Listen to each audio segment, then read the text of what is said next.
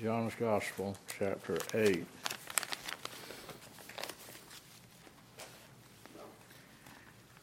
The title of this message tonight is The Significance of Christ Writing Upon the Ground.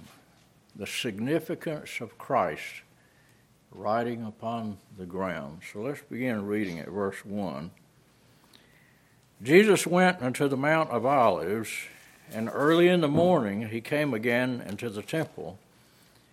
And all the people came unto him, and he sat down and taught them.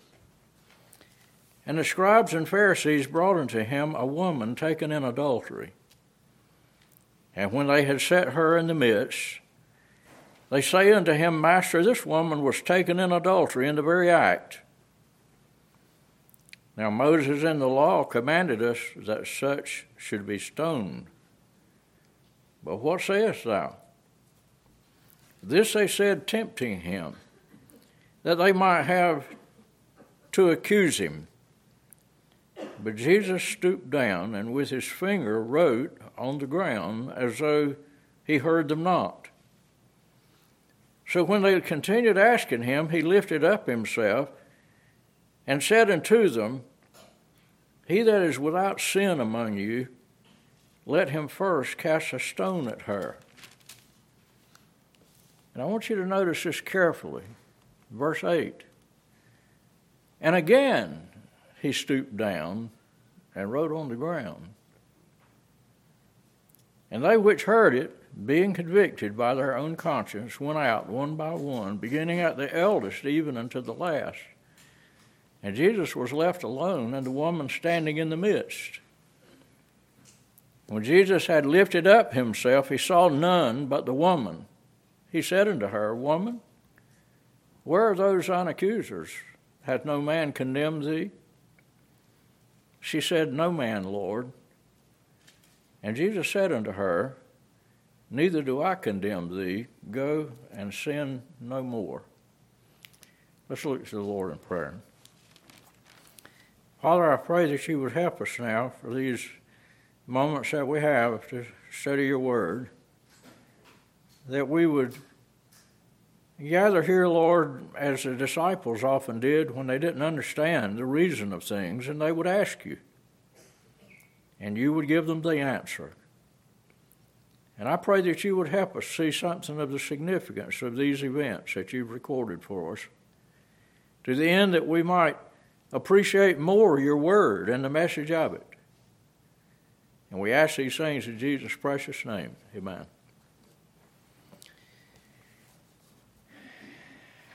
The significance of Christ writing upon the ground. I've thought about this passage many, many times over the years when I would read it, and the question would come to my mind I wonder what in the world he wrote. Because the Bible doesn't really tell us what he wrote. But he wrote something. And whatever it was he wrote, it had enough of an impact to cause these accusers to walk away, beginning with the eldest, even to the youngest, and uh, changing their mind about what ought to happen to her. And so, I don't know about you, but this is just something that's characteristic of me when I read the Bible I want to understand the significance of things. And so I hope that some of the thoughts that we're going to consider tonight will help us arrive at some measure of satisfaction as to what's going on here and what the Lord possibly even wrote. I don't know. But the Lord is a master at contrast. And he, uh, his teaching method oftentimes is by using contrasts. And of course, one of the big problems was the Pharisees did not know his identity, and the uh, ministry of the Lord Jesus was to establish the fact that he was the God of the Old Testament that he was God manifest in the flesh. And of course, they didn't believe that. But that was his testimony. And as I was teaching the young people in chapel today, when the Lord came, he shrouded himself with proof concerning his identity.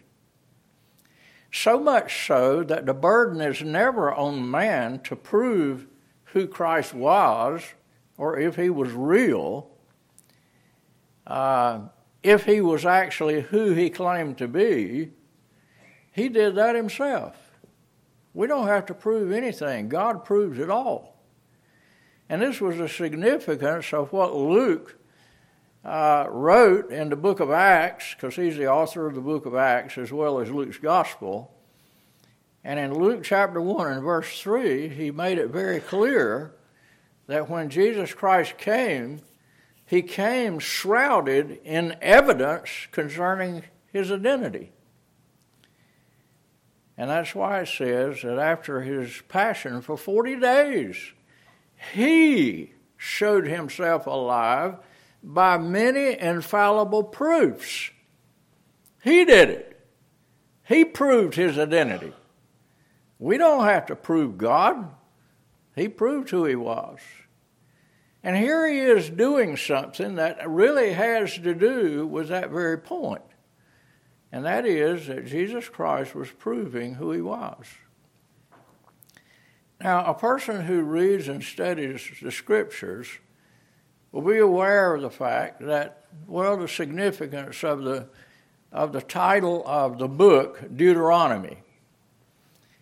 Uh, it, it means the second law, the second giving. That's what it really refers to. It carries the idea of two. And the reason is because in Exodus uh, chapter 20, and I think it's chapter 31, uh, we read about the first uh, giving of the law on Mount Sinai, uh, written by the with the finger of God. It tells us that in the 31st chapter of, of Exodus. It's actually verse 18, uh, where you read about the law being written with the finger of God. And the thing that I want to show you in the way of of, of careful consideration of what we read in the New Testament, and this proof of his identity is the use of that word finger.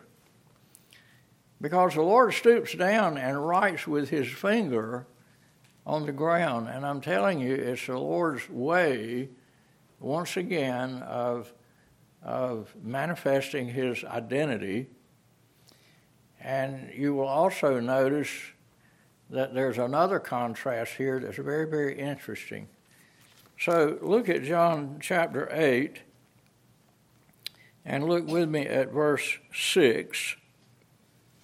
This they said, tempting him that they might have to accuse him.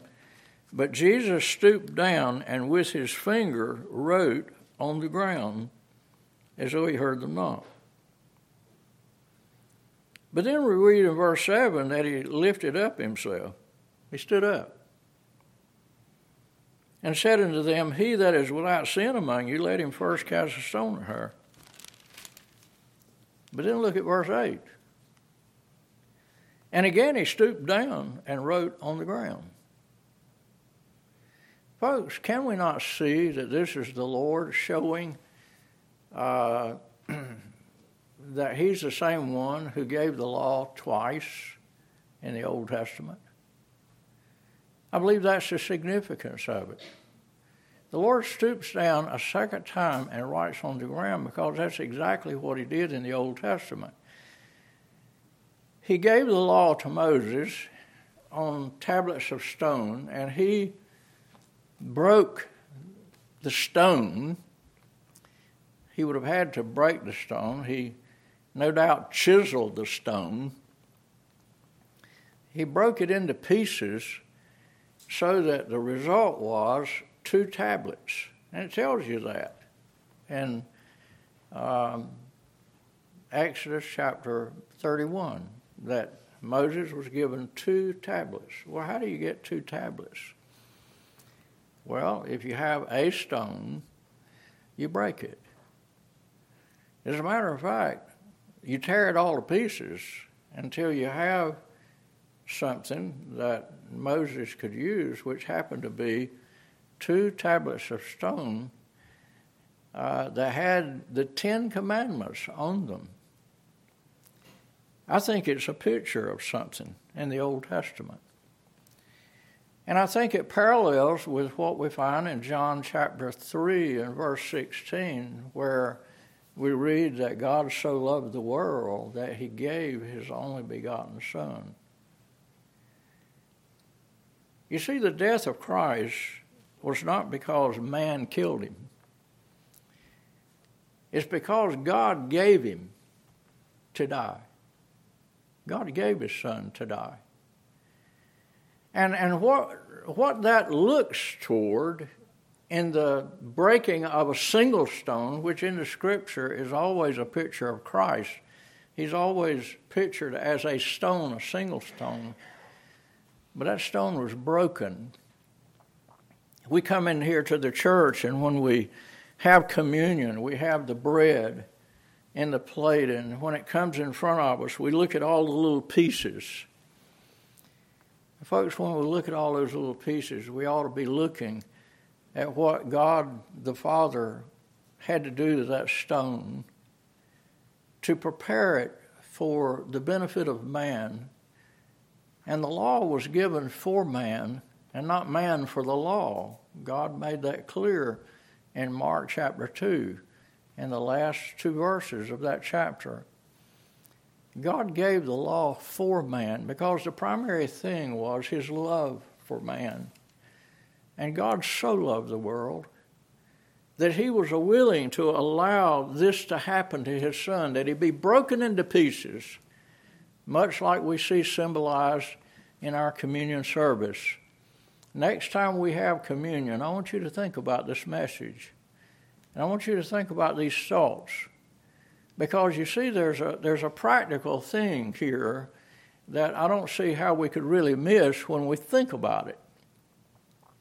How would you end up with two tablets? Well, it's very simple. Uh, you take a stone and you break it, and then you chisel it. You do whatever you have to do to get it to where it becomes a benefit for man. And I think that it really represents the broken body of the Lord Jesus Christ, those two tablets. This was God's love for us, that He would do this for us. And that the Lord Jesus, his Son, would so love the will of the Father that he would be willing to do that and say, Not my will, but thine be done. I think these are things that we need to think about. Another thing that we realize when we read the Old Testament is that Moses, when he was coming down from the mount, he saw the people sinning. And he became angry and he took the tablets of stone and he threw them down and he broke them. He broke them in pieces. That's also symbolic of something that is so true all throughout scriptures, and that is that we cannot keep the law. Moses was a type of man in that point, in that particular case. There are different applications of Scripture, and uh, spiritual significance is in so much of what is written there. Moses, at, at some points, is a, a type of Christ but he's also a type of you and me. And Moses comes down, and what he's dealing with is all these people that he's supposed to be leading, and he's so furious with them, he, he breaks the law himself. He becomes angry and throws them down. That was not a good thing, but God used it as symbolism of the fact that man cannot keep the law. and so he calls Moses back up on the mountain a second time. And that's what Deuteronomy is all about, if you haven't ever thought about these things before. There's been a time when I didn't know these things, and I came to this church and I learned these things that I'm teaching you right now. He comes up the second time. But this time, and I didn't point this out the first time, the first time um, God, uh, I think is that's the way it goes. God chiseled the stone the second time. God told uh, Moses to chisel the stone and take two tablets back up there to him. I wonder what the significance of that is. Well, I can tell you what it is. It's because God wants us to enter into what happened to the Son of God. And so Moses was put in this predicament of having to break that rock in pieces and carve out those two tablets of stone, a broken body. And this is what we're supposed to do when we have communion up here. We're supposed to enter into our personal responsibility as to why he died. And so there's two ways you need to think about that. First of all, God gave his son. The second way you need to think about it is we killed him. We're totally responsible for the broken body of Jesus Christ. And when that communion comes by, we need to think about these things. We're totally responsible for the death of the Lord Jesus Christ. He laid down his life, it was not taken from him. He made that very clear. He allowed this to happen to him, but it was for the purpose of proving what the whole message of the Bible is, and that is we hate the truth. We hate it. And when love came into the world, we hated true love. We hated his truth because it was not what we wanted the truth to be. And so we crucified him. And so that's the significance of these things. Another thing I'd like to point out about the Old Testament, because it's full of, uh, of, of, of uh, symbolism and illustration. The first giving of the law, when God gave the tablets to Moses, um, that's representative of inspiration. Inspiration.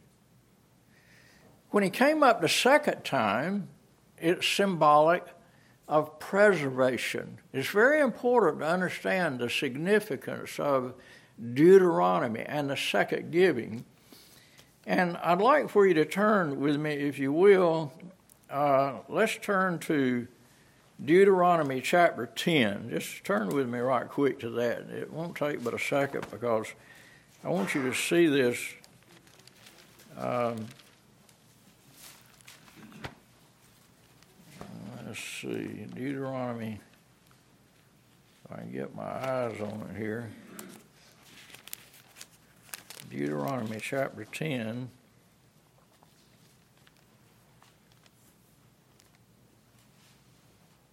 Mm.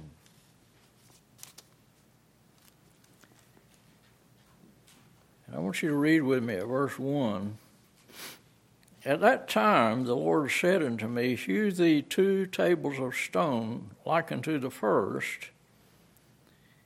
And that's what I was pointing out to you, and I want to, I want to refresh my mind on it that Moses was the one that, that chiseled the second tablets for the reason that I told you a while ago.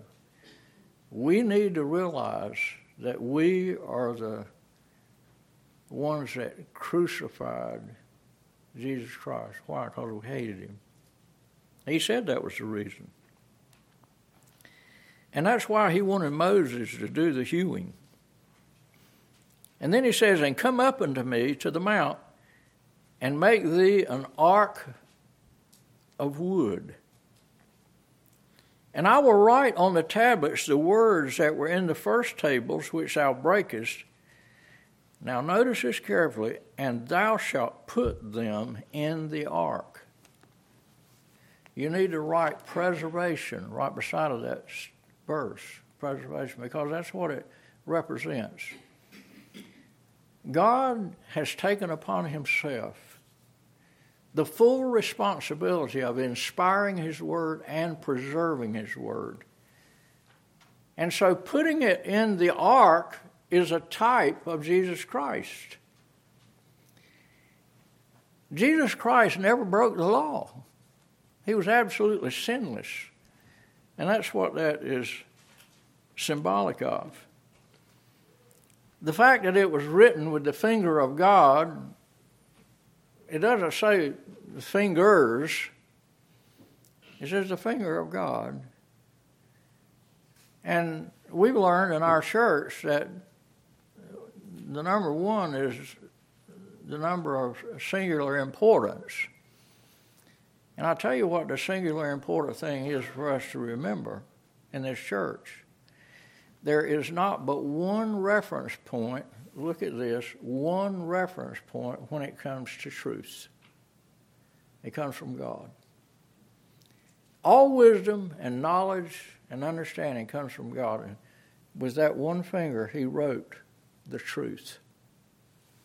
How that we're to love Him. The first four commandments had to do with our love for God. The next six commandments had to do with our relationship with one another. All written by the finger of God. And this was the actually the fulfillment of the entire law, which was love, which we read about in Galatians chapter 5. Love is a word that fulfills the whole law of God.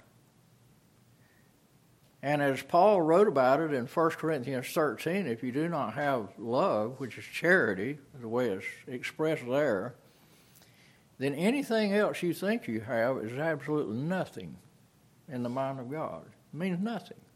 I don't care how much you know. I don't care how many verses you can quote or how much witnessing you do, how many old people you help here and there. Uh, a lot of people help other people to feel better about themselves, not because they really care about something and somebody and actually love them. And God says, if you want to be like I am,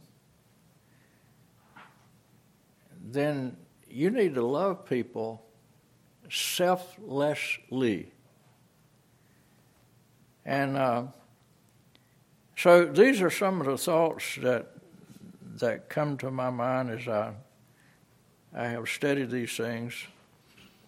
And so again, the first two tablets were chiseled by God.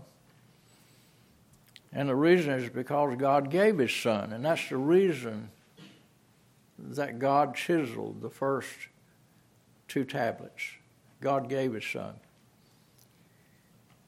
The second time, it's very clear right here in this passage we read in Deuteronomy uh, chapter 10. Moses was commanded to chisel the stones and bring them up to him. This was God's way of teaching us in our, the last days something of the spiritual significance of these things as we read them in the Old Testament. It's very important to read the scriptures and think very carefully about the reason for these things. The reason. Why was he called up there a second time? Why, why was there a second giving? It's because God loves us more than we could ever know. He passionately wants us to be saved. He's not willing that any should perish and all come to repentance. And so the things that He has done, the way He has extended Himself to this end that we be saved is, is amazing. There's none to compare to Him, which is what I have uh, thought of as the definition for the glory of God every time I read the glory of God in the Bible, I, I put in the place of the glory the word incomparable. Because I think that best it, it explains how he's using the term. There's no one to compare to him. In his love, in his mercy, in his grace, in his long suffering, all these attributes that God has given us concerning himself, there's no one to compare to him. You can't know him, as I was telling the kids in chapel today, you, you can't know him without loving him. That's impossible. To truly know him is to love him.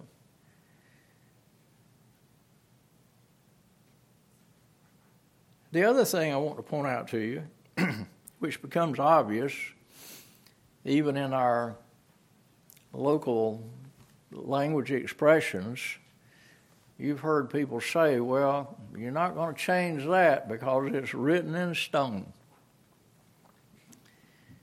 Well, that's something the Lord is revealing about Himself.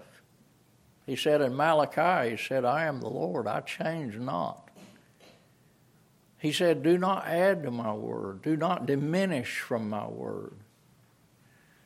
The only way in the world that that can be logically meaningful to anybody who reads those who reads the Bible is you have to believe that God not only inspires His Word, but God Himself preserves it with the same power and reason that He inspired it. The two terms are inseparably connected. It's critically important that we understand that. That's why we should never be ashamed of our defense of the King James Bible. Because God Himself has put it in His Word that He's going to preserve His Word. And you're not to change it because it's written in stone. Well, this brings us to, I think, some insight, if you'll bear with me in trying to get this done in a reasonable amount of time tonight. I'm going to try to quit on time. Uh, the contrast between the Lord now using the same finger and he's not writing on stone. He's writing on the ground. Wonder what the significance of that is. Asking that question is the key to understanding what's going on here. And we need to understand what's going on because it's important to God that we understand what's going on. well, the ground, you know, is in contrast to stone, is soft. It's soft. And this is what God is doing. He's not writing on stone, He's writing on something that's soft. Um, he's writing with his finger, which again is a single source of truth. Uh, he made it clear that he is the Lord of the Sabbath, he is the Lord of the law, he owns the law, he defines the law. He's the one that teaches us how to apply the law. So God is not under the law, he is the law, the very author of the law. The Pharisees didn't understand that. They didn't understand the word Lord.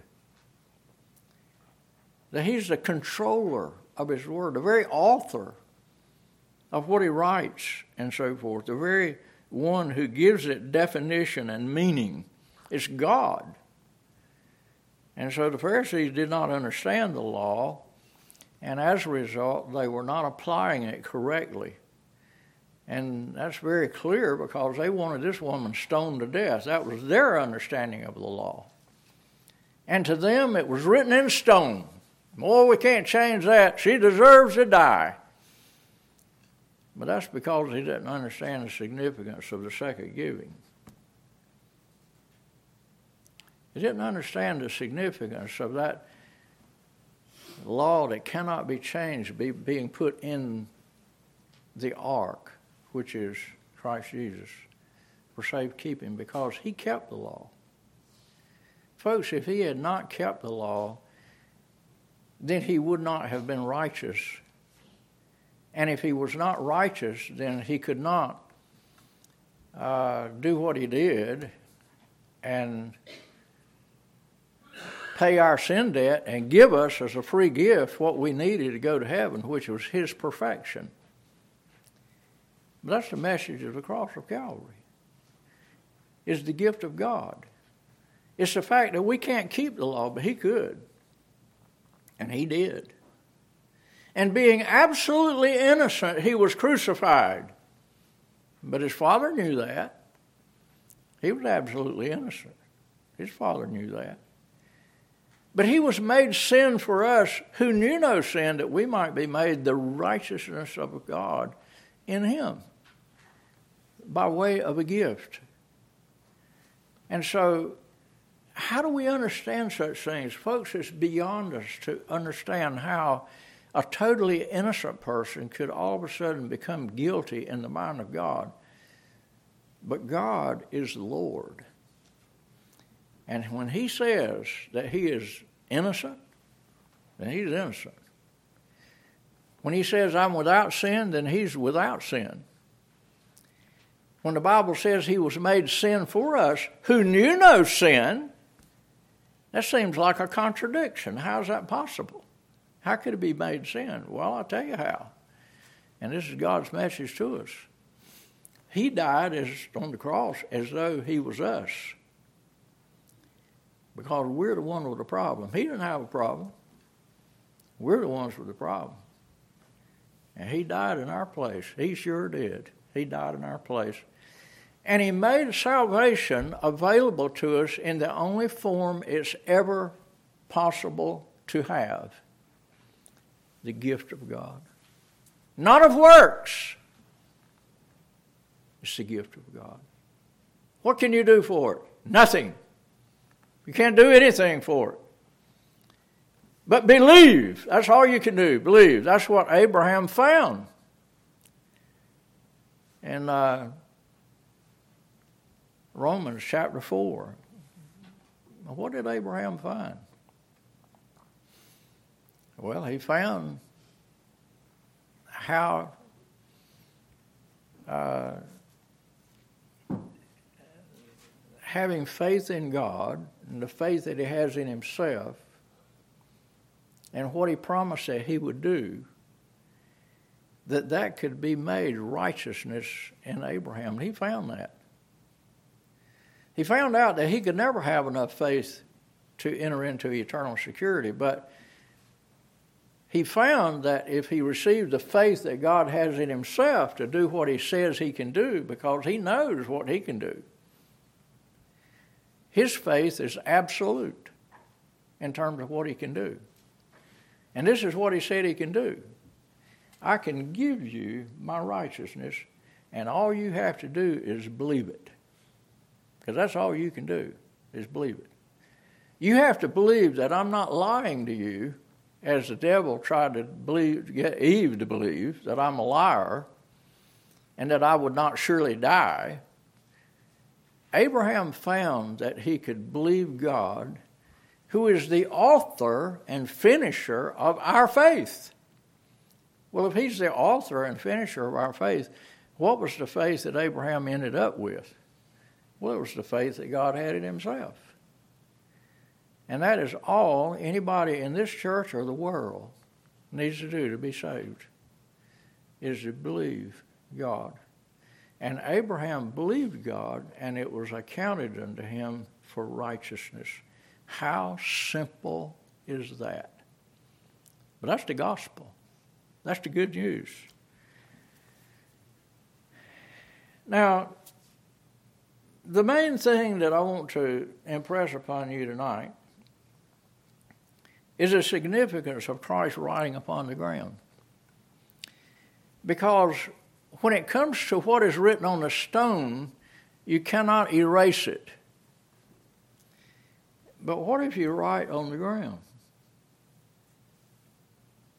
In the soft ground, and you just plow it and you write something down there. Maybe he possibly wrote her sin down. Maybe he wrote down Leviticus. It's chapter 19 and verse 18, I think it is, that talks about what you do if you what happens to a person that commits adultery. Well, what happens is you stone them to death. And that's what the Pharisees picked up on. But the Lord was able to do this right here. And that is erase that woman's sin. I believe that's the significance, at least in part, of the Lord writing on the ground as compared to Him writing on stone. Folks, you can't erase what's written on stone. You cannot. But the whole message of the Bible is that the Lord can erase our sin. He can do that. He sure did, and He did it for that woman. He sure did. He erased her sin. Now, I want you to think about this with me. I think we got enough time to do this. If you want to turn to Hebrews chapter 10, there's some things in Hebrews chapter 10 that parallel with a lot of these thoughts that you're uh, hearing right now. Hebrews chapter 10. I'm going to begin reading at verse 9.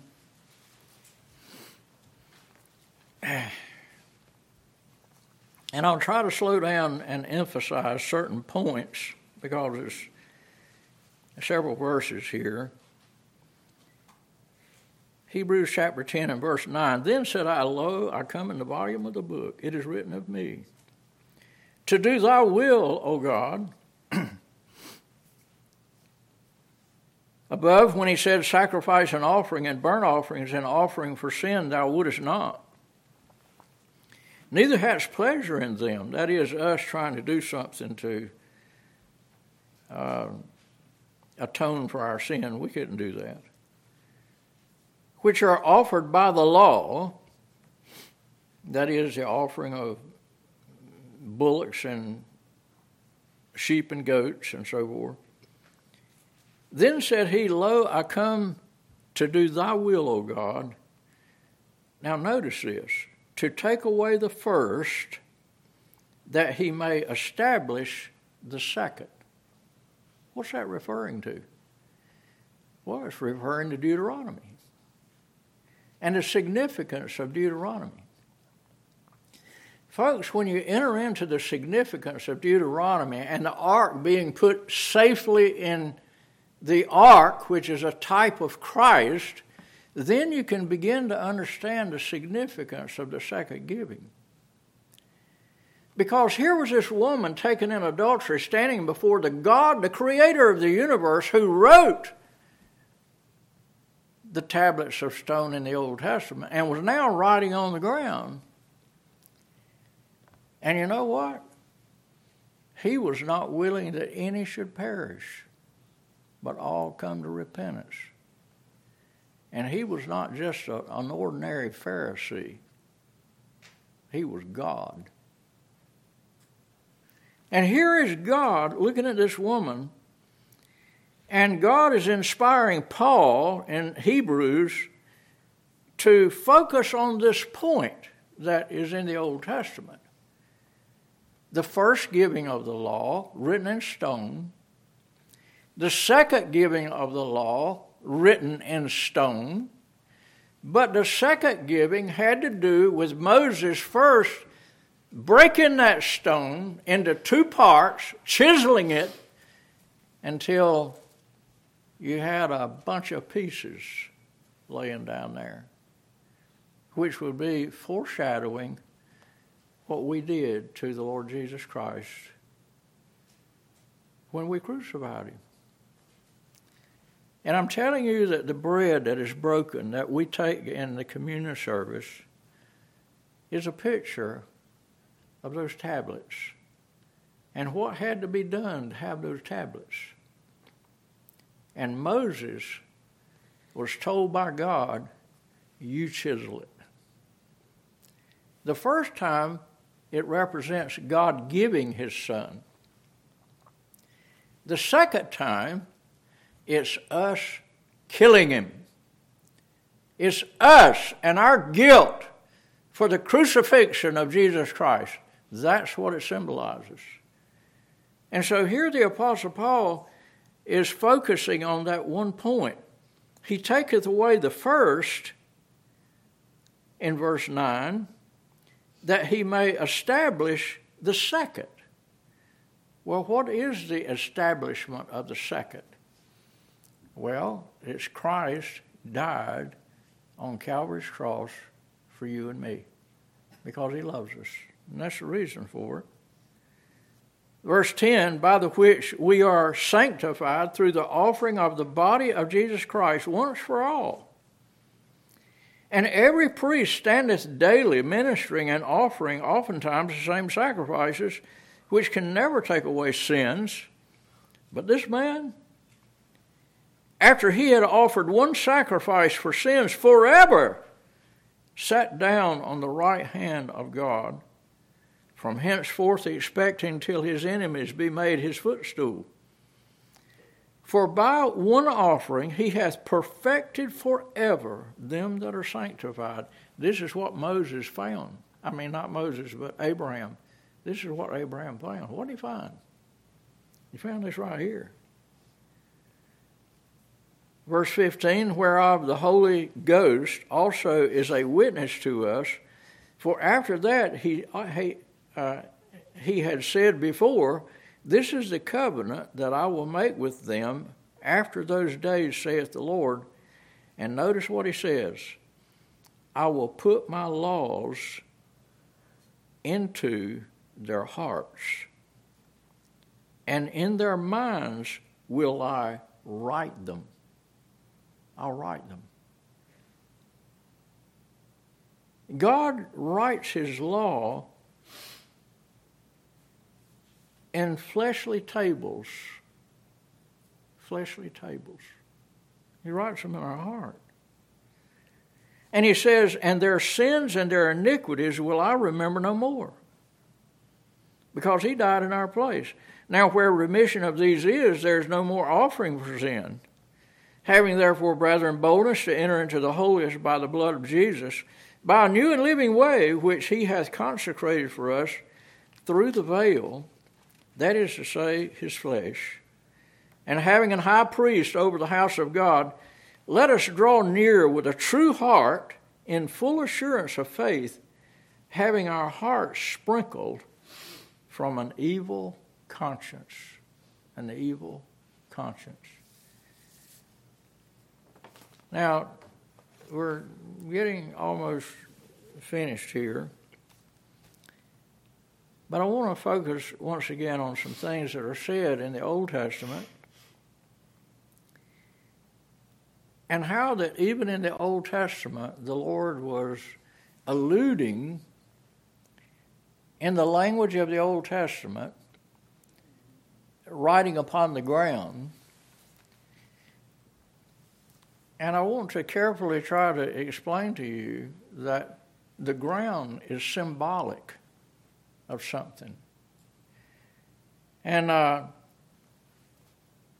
you find out what it is by studying Luke chapter 15, and I'm just going to give you this verse.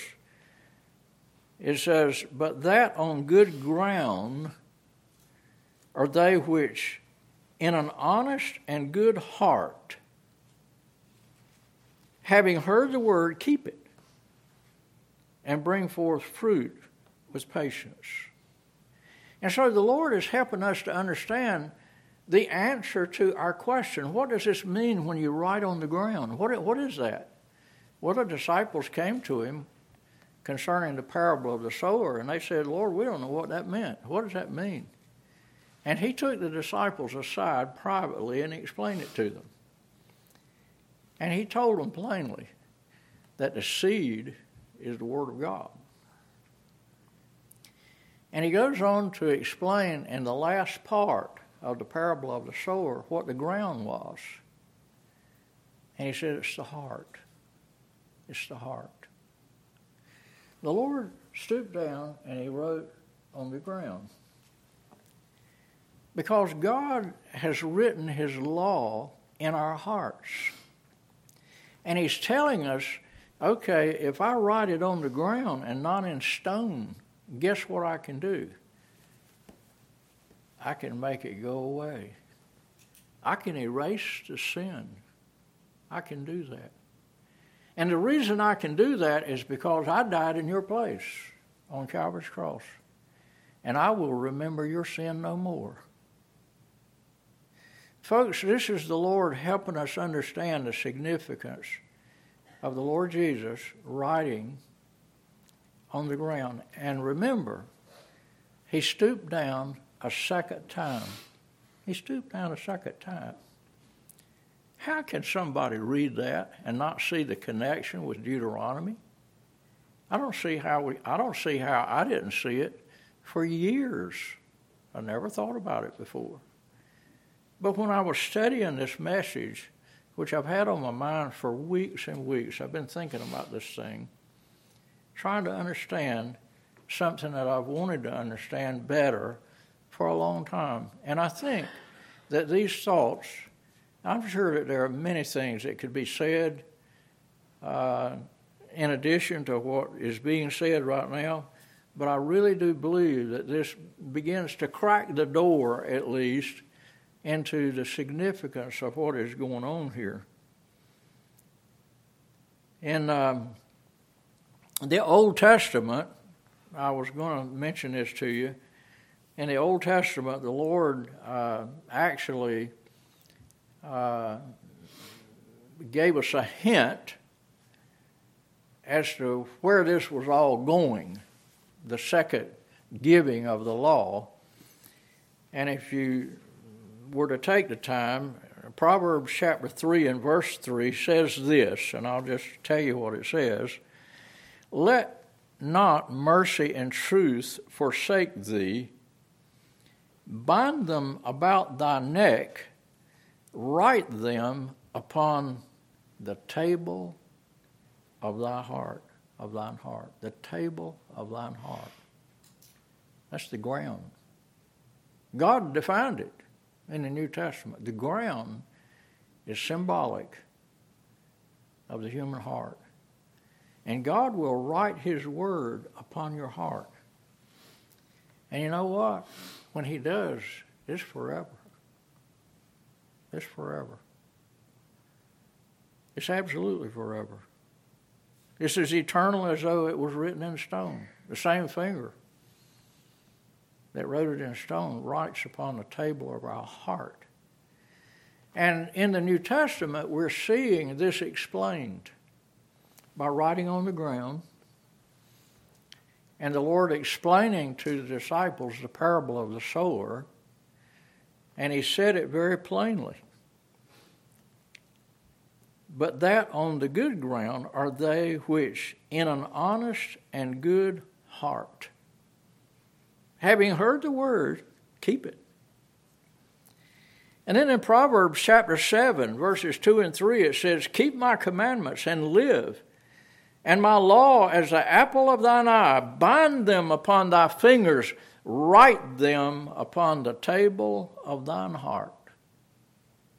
How are you going to do that? Well, memorizing.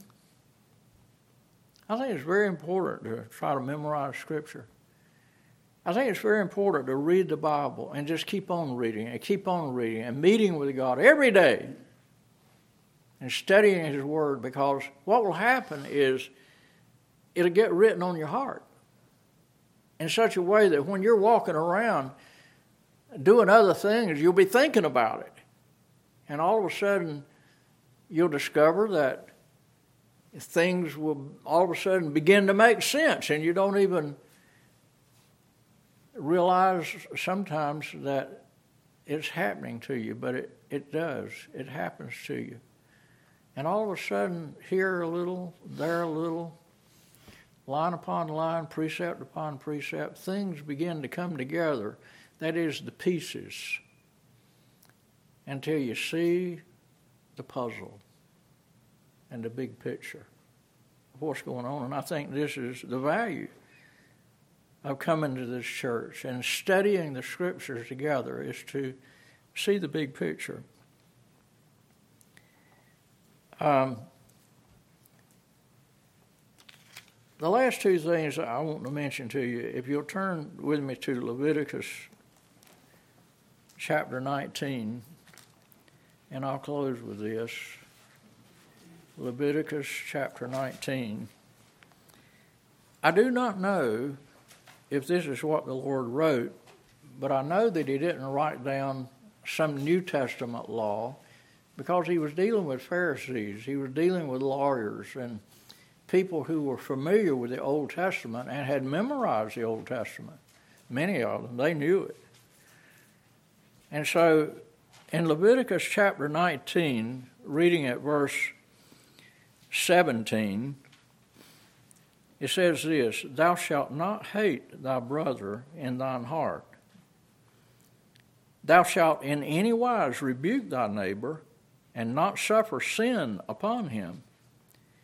Thou shalt not avenge nor bear any grudge against the children of thy people, but thou shalt love thy neighbor as thyself. I am the Lord. That's the law. That's the law of God. Now look at chapter 20. Just turn over a page and look at chapter 20. And I want to show you something here that maybe caused all of those Pharisees to walk away, beginning at the eldest even to the least. I don't know. The Bible doesn't tell us what he actually wrote. But it wouldn't surprise me if he hadn't written down something like Leviticus chapter 20 and verse 10. Look at it. And the man that committeth adultery with another man's wife, even he that committeth adultery with his neighbor's wife, the adulterer and the adulteress shall surely be put to death. Wow. Well, guess what? In the scene in John's Gospel, chapter 8, there's no man there. It's just a woman. Well, how can you have an adulteress without having an adulterer? And the law was that both were to be put to death. Well, I would imagine when those Pharisees got to thinking about that, well, wow, uh, we've fallen short here in our investigation because we hadn't brought the man. And of course, in Matthew chapter 5, the Sermon on the Mount, the Lord made it very clear. And of course, that was not in the law where they would have known it, but He did tell them this because He was talking to the Pharisees when He gave the Sermon on the Mount. He said, If a man looks on a woman to lust after her, he has committed adultery already in his heart. Now, I don't think that you find that specifically in the Old Testament. I kind of looked for it, but it's certainly implied in all of this. It's implied. Well, I don't know. Um, we're going to stop right here. There are just all kinds of things that could be said about this passage, but I, I hope that you will remember some of these points uh, in your future reading and studying of God's Word. Let's look to Him in prayer. Father, thank you so much for this uh, place that you have invited us to come to, knowing that you're the host. This is really your house. Uh, you're the host of this meeting. Your presence is with us if we'll just simply believe your word and, and, and acknowledge the, the oneness between the Father and the Son and the Holy Spirit. It's a great sin to come into this house and fail to realize that God is, is God is present with us every time. And we ought to be humbled in our hearts when we think about it, that you would actually invite us here to sit at your feet, as it were, to hear your word, so that we might understand this precious gospel message that you have given us. And we ask these things in Jesus' name. Amen.